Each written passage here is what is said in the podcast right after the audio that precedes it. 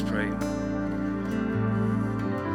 Lord, we give you thanks that that is the truth of the matter, that even uh, in our failures, in our weakness, uh, we, we don't look to that for our strength. We don't look to that for change ultimately. We look to you. Uh, many of us have lived long enough on this earth to discover the frailty of human living, human promises, human strength. And many of us have discovered in the midst of that that it is in you that we find transformation, hope, peace, joy, and all that is good about our human race. And Lord, we pray that you would increase our understanding, our awareness, our vision of all that you are, that we would desire you still more, that we would surrender still more, and that we would experience you still more each day as we are being renewed in your likeness. We pray in Christ's name. Amen. You may be seated, have a rest. Southern California sun is hot. I have a, a, red glow to my face a little bit. You should see what's under here, though. Oh my goodness. Aloe is the best plant God ever invented. Welcome to New Song Church this morning.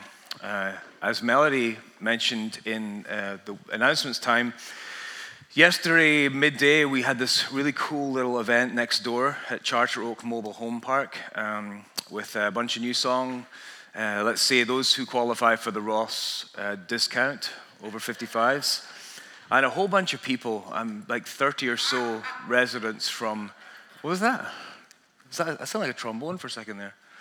Um, I was like, how many instruments you had back there, Jason? But um, I mean, a lot of uh, folks from uh, Charter Oak came and hung out with us. And we had uh, intended this for two purposes. One was to just remind the older folks in our church that we value them, that we love them, and that we deeply appreciate them. Um, and we think it's really important because, as we've said often, uh, our society is quite skewed toward youth. Uh, and it's easy to kind of sometimes feel that, that uh, the world is kind of changing, uh, and maybe you just aren't significant anymore, you don't have a place. Uh, but we believe in the concept of the body of Christ, and no matter what your age, uh, there is a place for you, that you are needed. Um, and the second one was to connect with the people who live in that community. Originally, we thought about doing it here. Then we thought, we've been invited over to Charter Oak by a couple of people. We have a Bible study every Wednesday afternoon, and we've been meeting a lot of amazing folks over there. But we recognize that there's a lot of people who are, are lonely, um, don't have family around. And so we thought, let's do it over there and invite all of the people, the residents there. So we've had a lot of grace with the, the park and the manager there. So she, they actually stapled our flyers to every magazine that was distributed to the entire park. So we had a really, really good time yesterday. And what's amazing is when you start to meet people, you discover their stories. And, and just in a short time we've been there, uh, we've learned a lot about the different people who, who are there. Yesterday, I once again met a guy called Bud, who was uh, served on one of the gunboats in Vietnam going upriver. Um, pretty incredible stories that he has, uh, an amazing guy. And then we have Penelope, who's one of the early days uh, Mouseketeers from the Mickey Mouse Club. It's just, that's like, take two people, you know? I'm like, whoa, we could just talk for hours about what they've experienced. And then you think about, expand it to all the people who were there yesterday, and even to this room this morning, the amount of experiences that we have, the history that we have, the places we've been, the things we've seen, uh, the, the mistakes we've made. It is good to remember our past you know, they say uh, those who forget the past are doomed to repeat it, right? Uh, it's important to remember where we've come from, uh, what our life has been about up to this point. Because uh, it can be surprising sometimes looking back on where we were uh, and where we are now and how on earth did we get here. So it's good to remember the past. There's, there's ways of recording your, your past in that present. And some of them actually can lead to amusement, such as uh, keeping a diary. Who here kept a diary when they were a kid?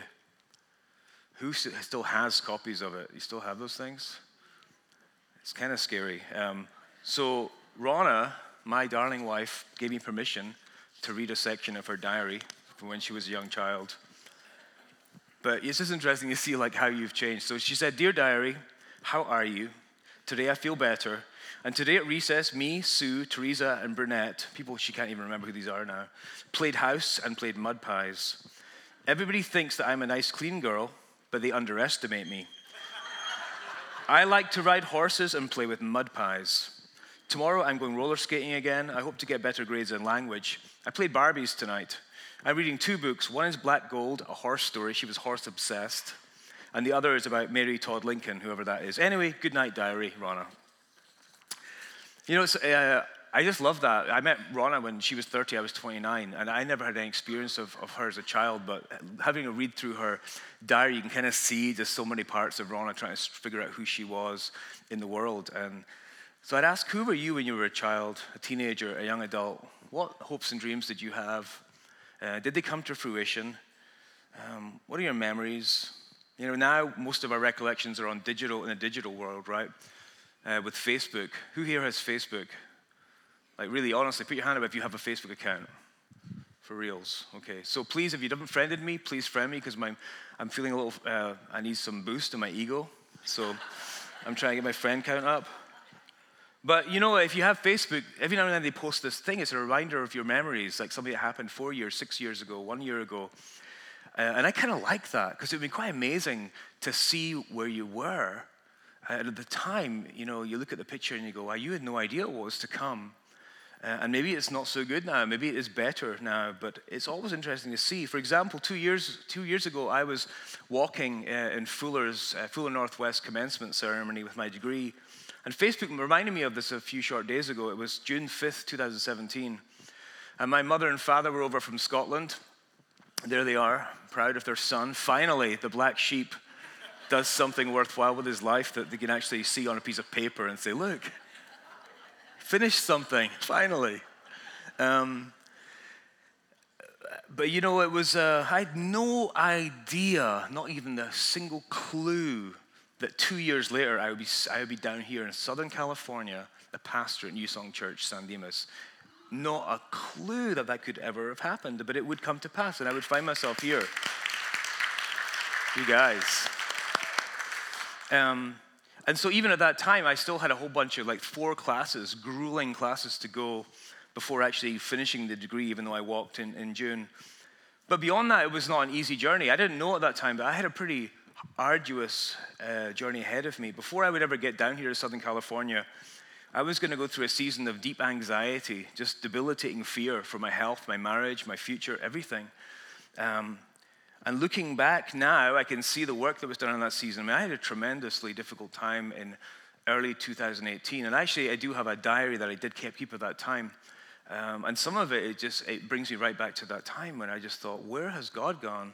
what's happening? I thought this, there was a process happening here of me uh, serving and then going to school, and then I suddenly felt like maybe that was all going to go away.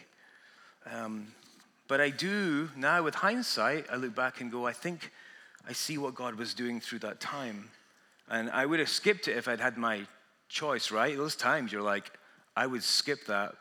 But looking back, I realized that as painful as it was, God was doing something really remarkable in my life that was part of his plan. It was not out with his plan, it was not a, a, a diversion from his plan. It was actually part of the plan that he was going to show me that I was utterly dependent upon him for everything, that I couldn't, by my own strength, make anything happen, create the future.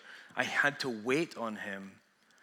What was amazing in that time was I had a lot of people praying for me uh, and also tolerating my dark, moody turns. It was a tough time. I just want to be honest about it because I think we all face those times where you, you just think that, what has happened? You know, I'm standing at my degree, and next thing I know, I'm, I'm going to urgent care, frightened out of my mind about what's happening to my body. Um, but he continued to lead me through that time, and he met me there. That's the most amazing thing. Like, God meets people in those places. If we will listen, if we will seek, I think sometimes we, we try and fix it for a long time before we get to the point where finally you're just done. And then you have God has, He's right there. Uh, and that happened to me one of these days. It was actually a day when I went to urgent care three times in five days. The last two times I saw the same nurse, which was totally embarrassing because she was telling me there's nothing wrong with me. But I was losing my mind. It was a spiritual battle, it was a physical battle, it was a lot of things. Um, but that week, I was, I was reading through, I have this daily devotion, devotional, which is just scripture. And I was reading through it, and it's Psalm 40 came along. And many of you songers know about Psalm 40, but it hit me like a ton of bricks. It said, I waited patiently for the Lord. He turned to me and heard my cry. He lifted me out of the slimy pit, out of the mud and mire. He set my feet on a rock and gave me a firm place to stand. He put a new song in my mouth. And when I read that, I was like, whew. A hymn of praise to our God. Many will see and fear the Lord and put their trust in him. And you could read that scripture a million times through times, but when I read that text, I knew deep down in the depth of my being that this was a time to trust in the faithfulness of God, that He was saying what my friends, my mother, people praying for me had said, you keep moving forward. This is not out with God's plan. He still has you. You move forward. You trust Him. And so I said to God, I said, I, will trust you, God. I will trust you. Even if I don't get better, I will trust that you know what you're doing with my life. And I'm not going to judge what's going to happen, but I will trust you. And at that point, my perspective changed powerfully. Uh, no more uh, woe is me, but it became go is me. No woe is me, it was go is me. I was like, whatever, this is flesh, but I am His, and I don't need to be afraid. And so I clung to those promises, and I dug into the Word, um, and I asked myself, do I really believe that I'm in the grip of a good God, that I can turn my life over to Him completely. I could trust Him. And I did discover through that season that I, that I can, that I could, that I can and I will. And not always perfectly. And especially when things are good again, right? It's so easy to become just a little less attentive when things are going pretty well. How about you guys? How about you, my friends? How do you connect the dots between where you have been and where you are now and where you are going. I would like us all to walk out of here confident about a couple of things. The first is just that we have a relationship with God that is open. There's a way is open for us to step through through Jesus Christ. All of our sin, all of our failure is forgiven. Grace is extended to us, and we can step into that relationship. But not only that, to have the confidence that He is sovereign over all. There's nothing with his uh, observation, his power, his ability to use these things for good, for our good and for his glory. Nothing. So this morning's text is very long, four chapters. this is like a record so far for me. And it was originally done by design because I wanted to finish Acts on time to start the summer series. Seemed like a good idea at the time. Let's do four chapters. That's going to be awesome. Uh, we have two more weeks to go after this. Um, I hope you guys received the email about reading it. So I'm going to pick a number out for who's reading it this morning. Oh. So, oh, it's you. No, I'm kidding. That was a joke. It's not. We're not going to read it this morning, but the email came out and it sounded at first glance like, could you please, to everyone who got it, it was to their personal name through the wonders of the internet. Would you please read Acts chapter blah, blah, blah this Sunday or whatever it was? But so Justin thankfully sent our, our second email saying, You don't have to read it on Sunday. Just try and read it before the Sunday service because we're not going to read the whole thing. Whew, everyone's like, sigh of relief. Um, but it is legitimate, I think, to have these four chapters together because there's a common theme all the way through it. And it really is, as the Apostle Paul has been taken by the Roman authorities because of a riot once again. Um, and he is being held uh, captive now, which, as we heard last week, is going to be his, his, his future now, pretty much. Um, it's always good to remember this is a human life. This is a person, a living, breathing, feeling human being in the midst of this really chaotic time, just like you or I. Uh, and the time period is about 3,000 words or so, this section, these four chapters, but it represents over two years of Paul's life. It's a long time. And I think that's helpful because we can look at a longer period of someone's life in that sense and we can sort of see some, some of the providence of God, the promises of God, the way He is leading and guiding and, and protecting His servant Paul. Um, so, what does it give us a sense of? Well, first, it's a really difficult situation. Paul is not a free man any longer. Can you imagine what it's like to be a prisoner? Uh, unable to choose what you do, where you go, with whom you associate, what you eat. Um, so we see Paul in the situation. It's very difficult. He is, he is being sidelined away from what you think would be God's plan for him, which would be to be free.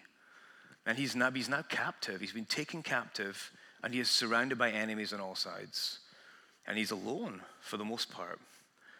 But there's one primary fact that comes to the surface over this time, and it's really this that Paul has learned to trust God's promises, not people's.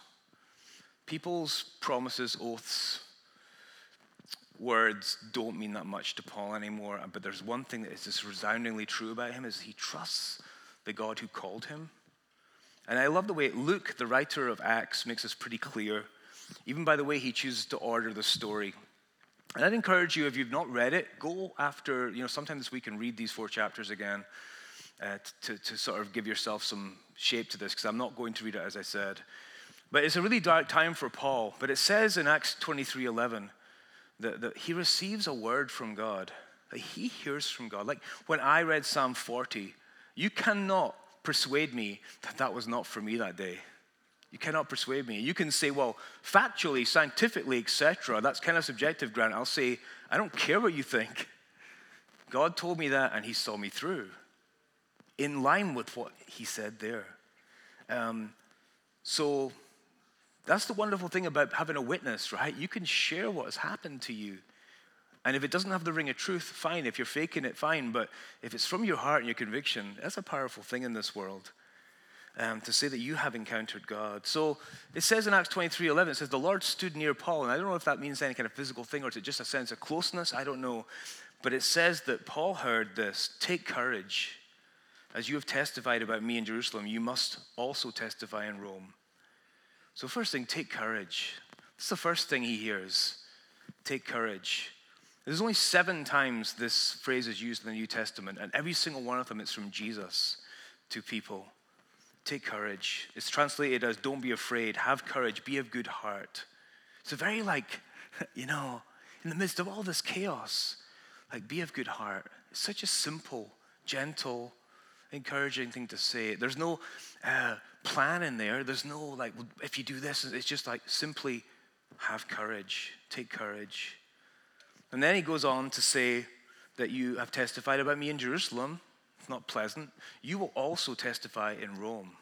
And Paul's already mentioned about probably going to Rome. It's been in his heart and his mind. This is a he's a strategic person. He wants to go to a place where uh, he can have the most impact. And he's already been in Athens, a big central part of uh, the world then.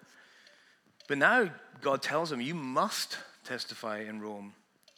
That's really encouraging. So you will go there. You will get there. Nothing here in this place, this threat, this danger, none of that's going to stop you. You will arrive in Rome. You will go there. Reminds me of Jesus, a time when he was with his disciples and they were doing their work and they're traveling. And Jesus said to them one day, We must cross over to the other side of the lake. Okay? Um, so they get in a boat and they go. And what happens? A storm blows up. And I always think it's really amazing because Jesus is sleeping in the boat. He's fast asleep, and the disciples are losing their minds. We're going to die. Doesn't he even care? Wake up, Master. Don't even care that we're going to die.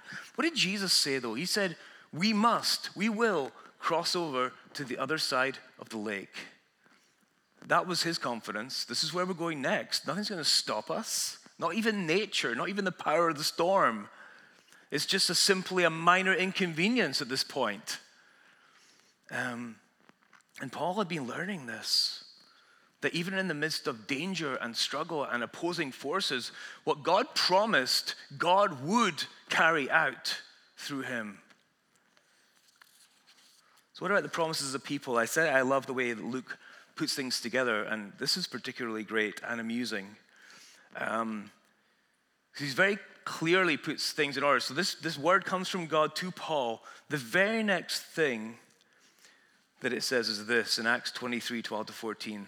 The next morning, this is after, right after Paul has received this word, some Jews formed a conspiracy and bound themselves with an oath not to drink or eat or drink until they had killed Paul. More than 40 men were about to become very hungry. Uh, more than 40 men were involved in this plot. They went to the chief priests and the elders and said, We have taken a solemn oath not to eat anything until we have killed Paul. Paul's going to Rome. Like I said, these guys are skipping breakfast, lunch, and dinner, and they're going to get very hungry. I wonder how long they kept their promise. They went to the official leaders of their religion and said, We make a promise. Old Testament says, Do not make an oath lightly, you must fulfill it. It's just like, oh my goodness, what have we done? Sure they felt pretty foolish when they broke their fast. But I think the juxtaposition is important. God says this You're going to go to Rome. These men say, We're going to kill him before we eat another thing or drink another thing. And, and, and doesn't say what happened, right? But you're pretty sure they were just like, uh, you know, I guess we're not going to do that anymore. Uh, where's the nearest internet? Let's go. Did you know internet was started in Middle East, first century, by one of Jesus' disciples? Um, so the, the thing is, all around the certain sure promises of God, the lesser oaths and promises and threats, whatever, of people, they just kind of fall away. There's no comparison. There's no comparison. You know, we can promise things all the time. You know, we promise to, to fidelity in marriage. We promise uh, all kinds of things. And, and not only sometimes do we simply just outright fail to do it from our own selfishness, whatever it might be, but circumstances often just like derail our promises. We didn't mean to, but it's just circumstantially we, we can't keep our promise. But in the midst of that, through it all, the certain and sure promises of God will prevail and will be fulfilled. And Paul's seeing this. Do you know this? Do you experience this? Do you understand? Do you believe He will promise and what He promises He will fulfill? And beyond that, Paul's a person, right? You know, we said last week about you can please some people some of the time, you can't please some people, all people all the time. And one of the things was like, you too are a person who cannot be pleased at all times. You always got to remember, you know, it's about us too. We're human beings. We, are, we fail. So Paul has learned to trust in God's promises, not himself, as well. Uh, again, he tells the story during these four chapters, the story of his conversion on the road to Damascus, on his way to uh, arrest and drag back to Jerusalem followers of the way. And so he's telling it now. He's, he's in a trial with Herod and one of the Roman officials, and he tells the story again. He's actually adding other details that have not been revealed before. Why does he do that? He says, I too was convinced I ought to do all that was possible to oppose the name of Jesus of Nazareth. That's what I did in Jerusalem. On the authority of the chief priests, I put many of the Lord's people in prison. And when they were put to death, I cast my vote against them. Many a time I went from one synagogue to another to have them punished. I tried to force them to blaspheme. You never said that before. I tried to force them to curse the name of Jesus. I was so obsessed with persecuting them that I even hunted them down in foreign cities. Like what's happening is Paul is seeing the faithfulness of God's promises in his life. His own sense of his ability to, to think correctly, to plan correctly, to judge correctly is falling away, and he's seeing it for the, for the fragile and broken thing that it is. And it seems the more he tells the story, the more he, he starts to realize just how evil and broken and misguided he had been. And he doesn't trust himself anymore. And this is because of his new way of life. The illumination that he has responded to is leading to more illumination about himself and more importantly about God. And the third thing, it's a difficult time for Paul, but he's learning to trust God's promises, not circumstances. Trust God's promises to him, not the circumstances of his life, which are difficult, which are severe, which are terrifying. Firstly, falsely accused again. That's so hard to deal with, isn't it? You know, when you're falsely accused of something, there's like nothing you can do about it, really. The more you try and explain why, you know, people will believe what they want to believe, especially if they've had an agenda around it. And this is for Paul very much the case. Acts 24, 5 and 6, he said, We have found this man to be a troublemaker. He's stirring up riots among the Jews all over the world. He is the ringleader of the Nazarene sect he even tried to desecrate the temple, which is not true. He went there to prove his faithfulness to the temple by carrying out the traditions of his people. Um, and once again, he's physically harmed. The high priest Ananias ordered those standing near Paul to strike him on the mouth. Paul simply said, I have done nothing to warrant this attack. And the high priest said, Strike him. And he punched him. Real violence. Not only that, he's in the midst of this political stuff. Last week we talked about how many different groups were part of that society, the fabric of it, and how opposing all of their perspectives were and their aims and their goals. It's really complicated. And Paul's stuck in the middle of it all now. And he's now a victim of political maneuvering. He's a pawn in the power plays of these authorities. It says in Acts 24 27, when two years had passed, he's been two years imprisoned. This man Felix was succeeded by Porcius Festus. Doesn't that sound like the Addams family or something? Hey, Porcius Festus, how's it going? Doodle-doo-doo. It says, but because Felix wanted to grant a favor to the Jews, he left Paul in prison. So Felix is leaving office. He wants to curry favor with the power brokers that, who, who, are going to kind of report, give him a bit of a progress report or, you know, an annual review of, of how he's done to the Roman officials. And so he says, this will please them. I'm going to leave Paul in prison. Even though he's not come to any conclusion about his guilt, actually the opposite is true. Paul's probably not guilty. But I'm going to I'm going to grant a favor to the Jews. That's what happens in the world favors. But so through all this, though, here's the thing. Paul doesn't think he needs to defend himself.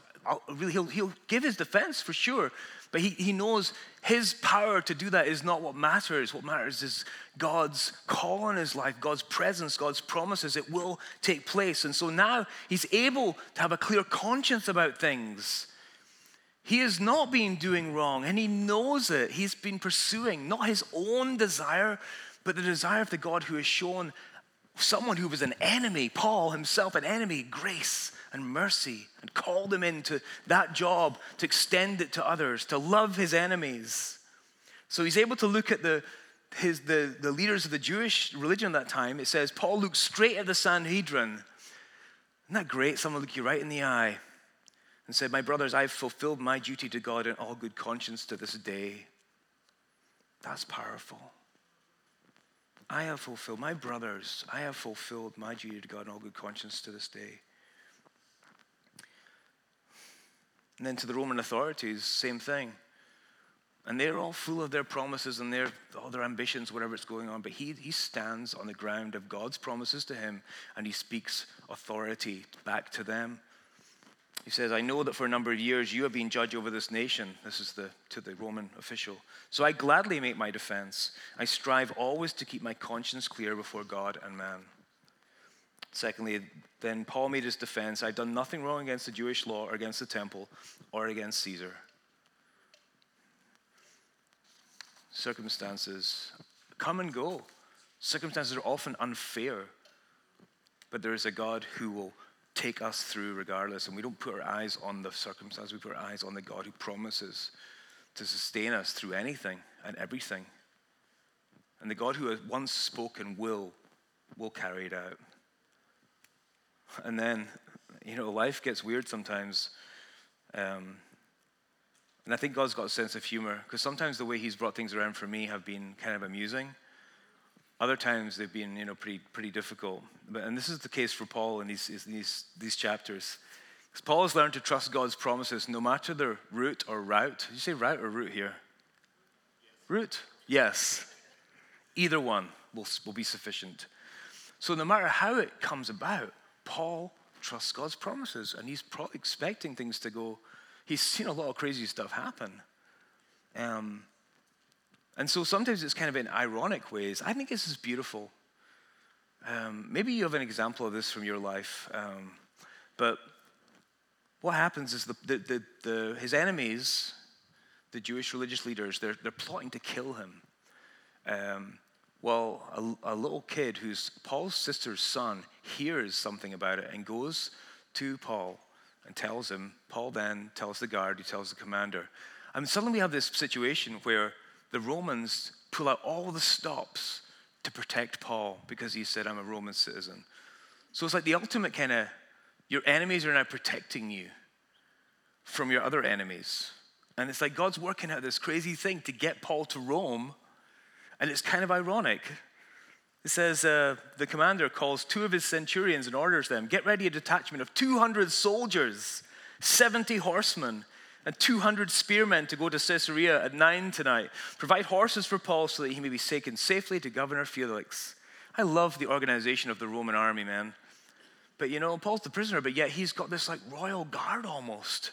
It's like God's got a sense of humor. It's like your enemy, they're going to escort you uh, and, and they're going to be taking great care. Are you okay there, Paul? Is that cushion comfortable? Your saddle okay? You know, and so it's kind of beautiful. But also, sometimes in, in not so amusing or pleasant ways. Because like God's promises, they do trump our wishes. They should. He is good. We are conflicted and we don't know the best way. So at, so at times, what it will seem like is that the fulfillment of the promise leads us in a place that seems unfair, seems wrong, ironic in a, in a bad way. And this is what happens with Paul. He says uh, at one point toward the end of this passage I'm now standing before Caesar's court, where I ought to be tried.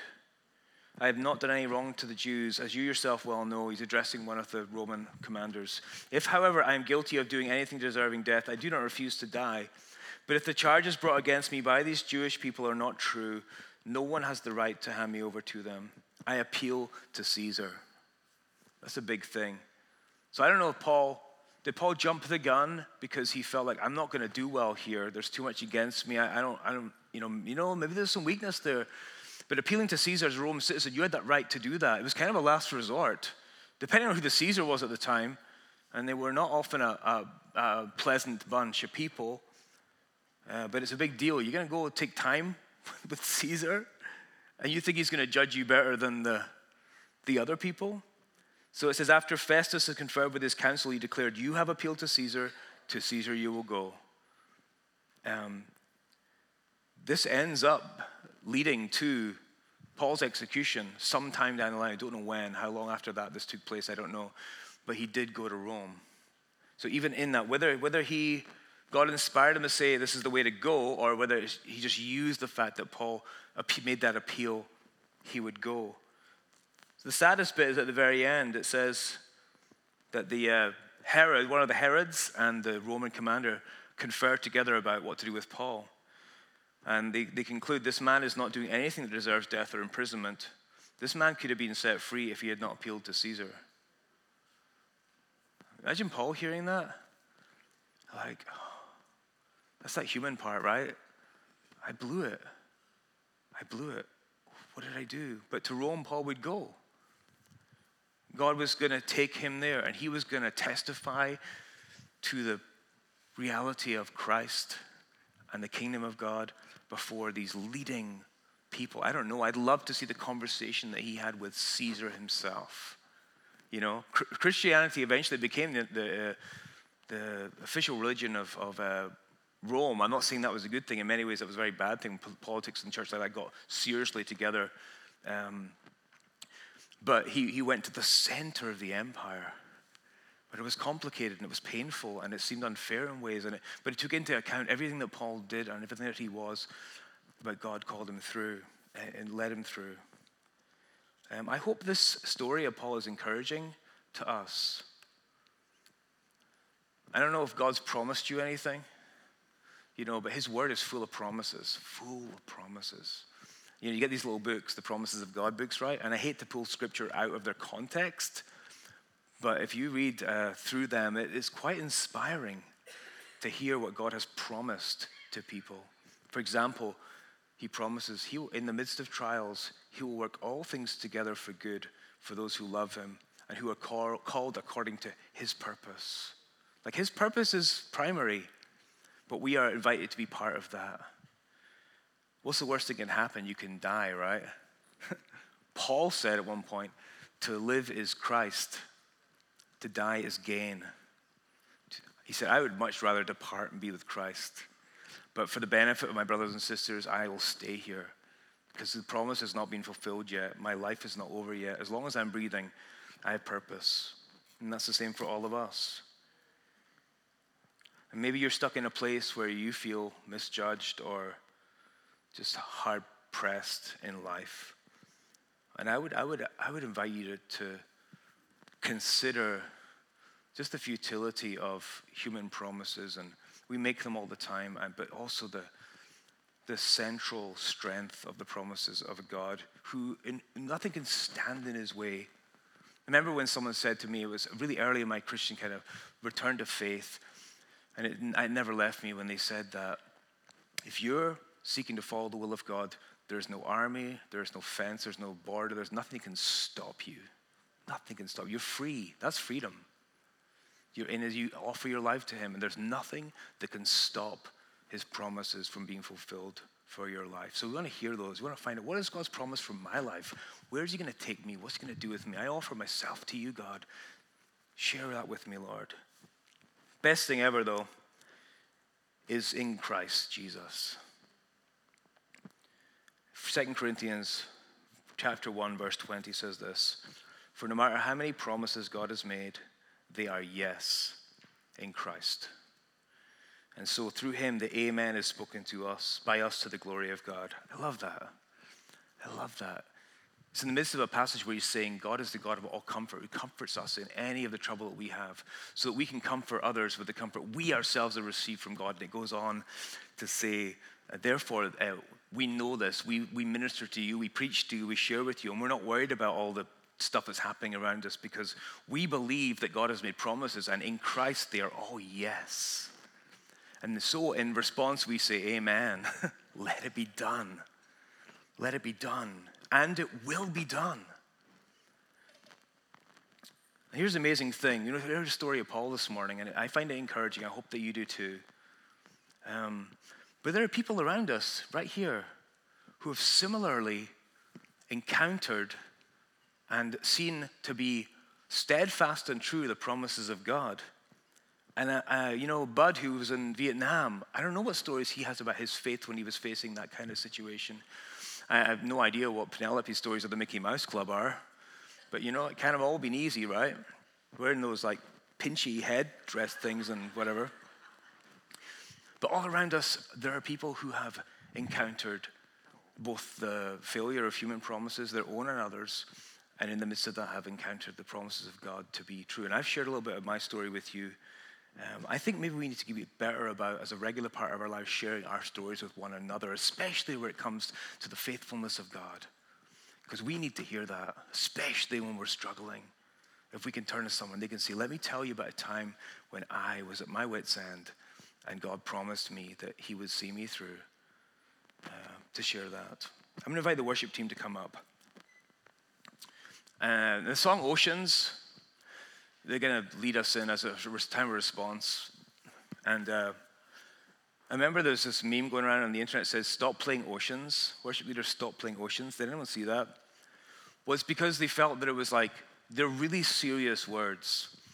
And they felt that it, become, it was coming kind of rote or flippant, you know? Because being called out onto the waves is not an easy thing, not a fun thing. And the, the song really is about, like, I can trust you.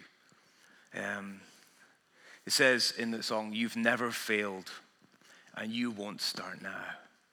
You've never failed, and you won't start now. All I have to say is you can trust God. Um, you, I will fail you at some point. I know I already have. Hey, I've been here a year. I've failed lots of you. And just so you know, it's going to happen again. You know, God will never fail you. So don't look at the best human example you can find because they are not it. Look to the God who, without the Him, they would be far worse than they are now. You know? But that's the call this morning to be unafraid. This means we don't need to be afraid anymore. When the lions and the tigers and the bears come around, we just simply take his hand and we say, I'm with him. You have no power over me because I'm with him.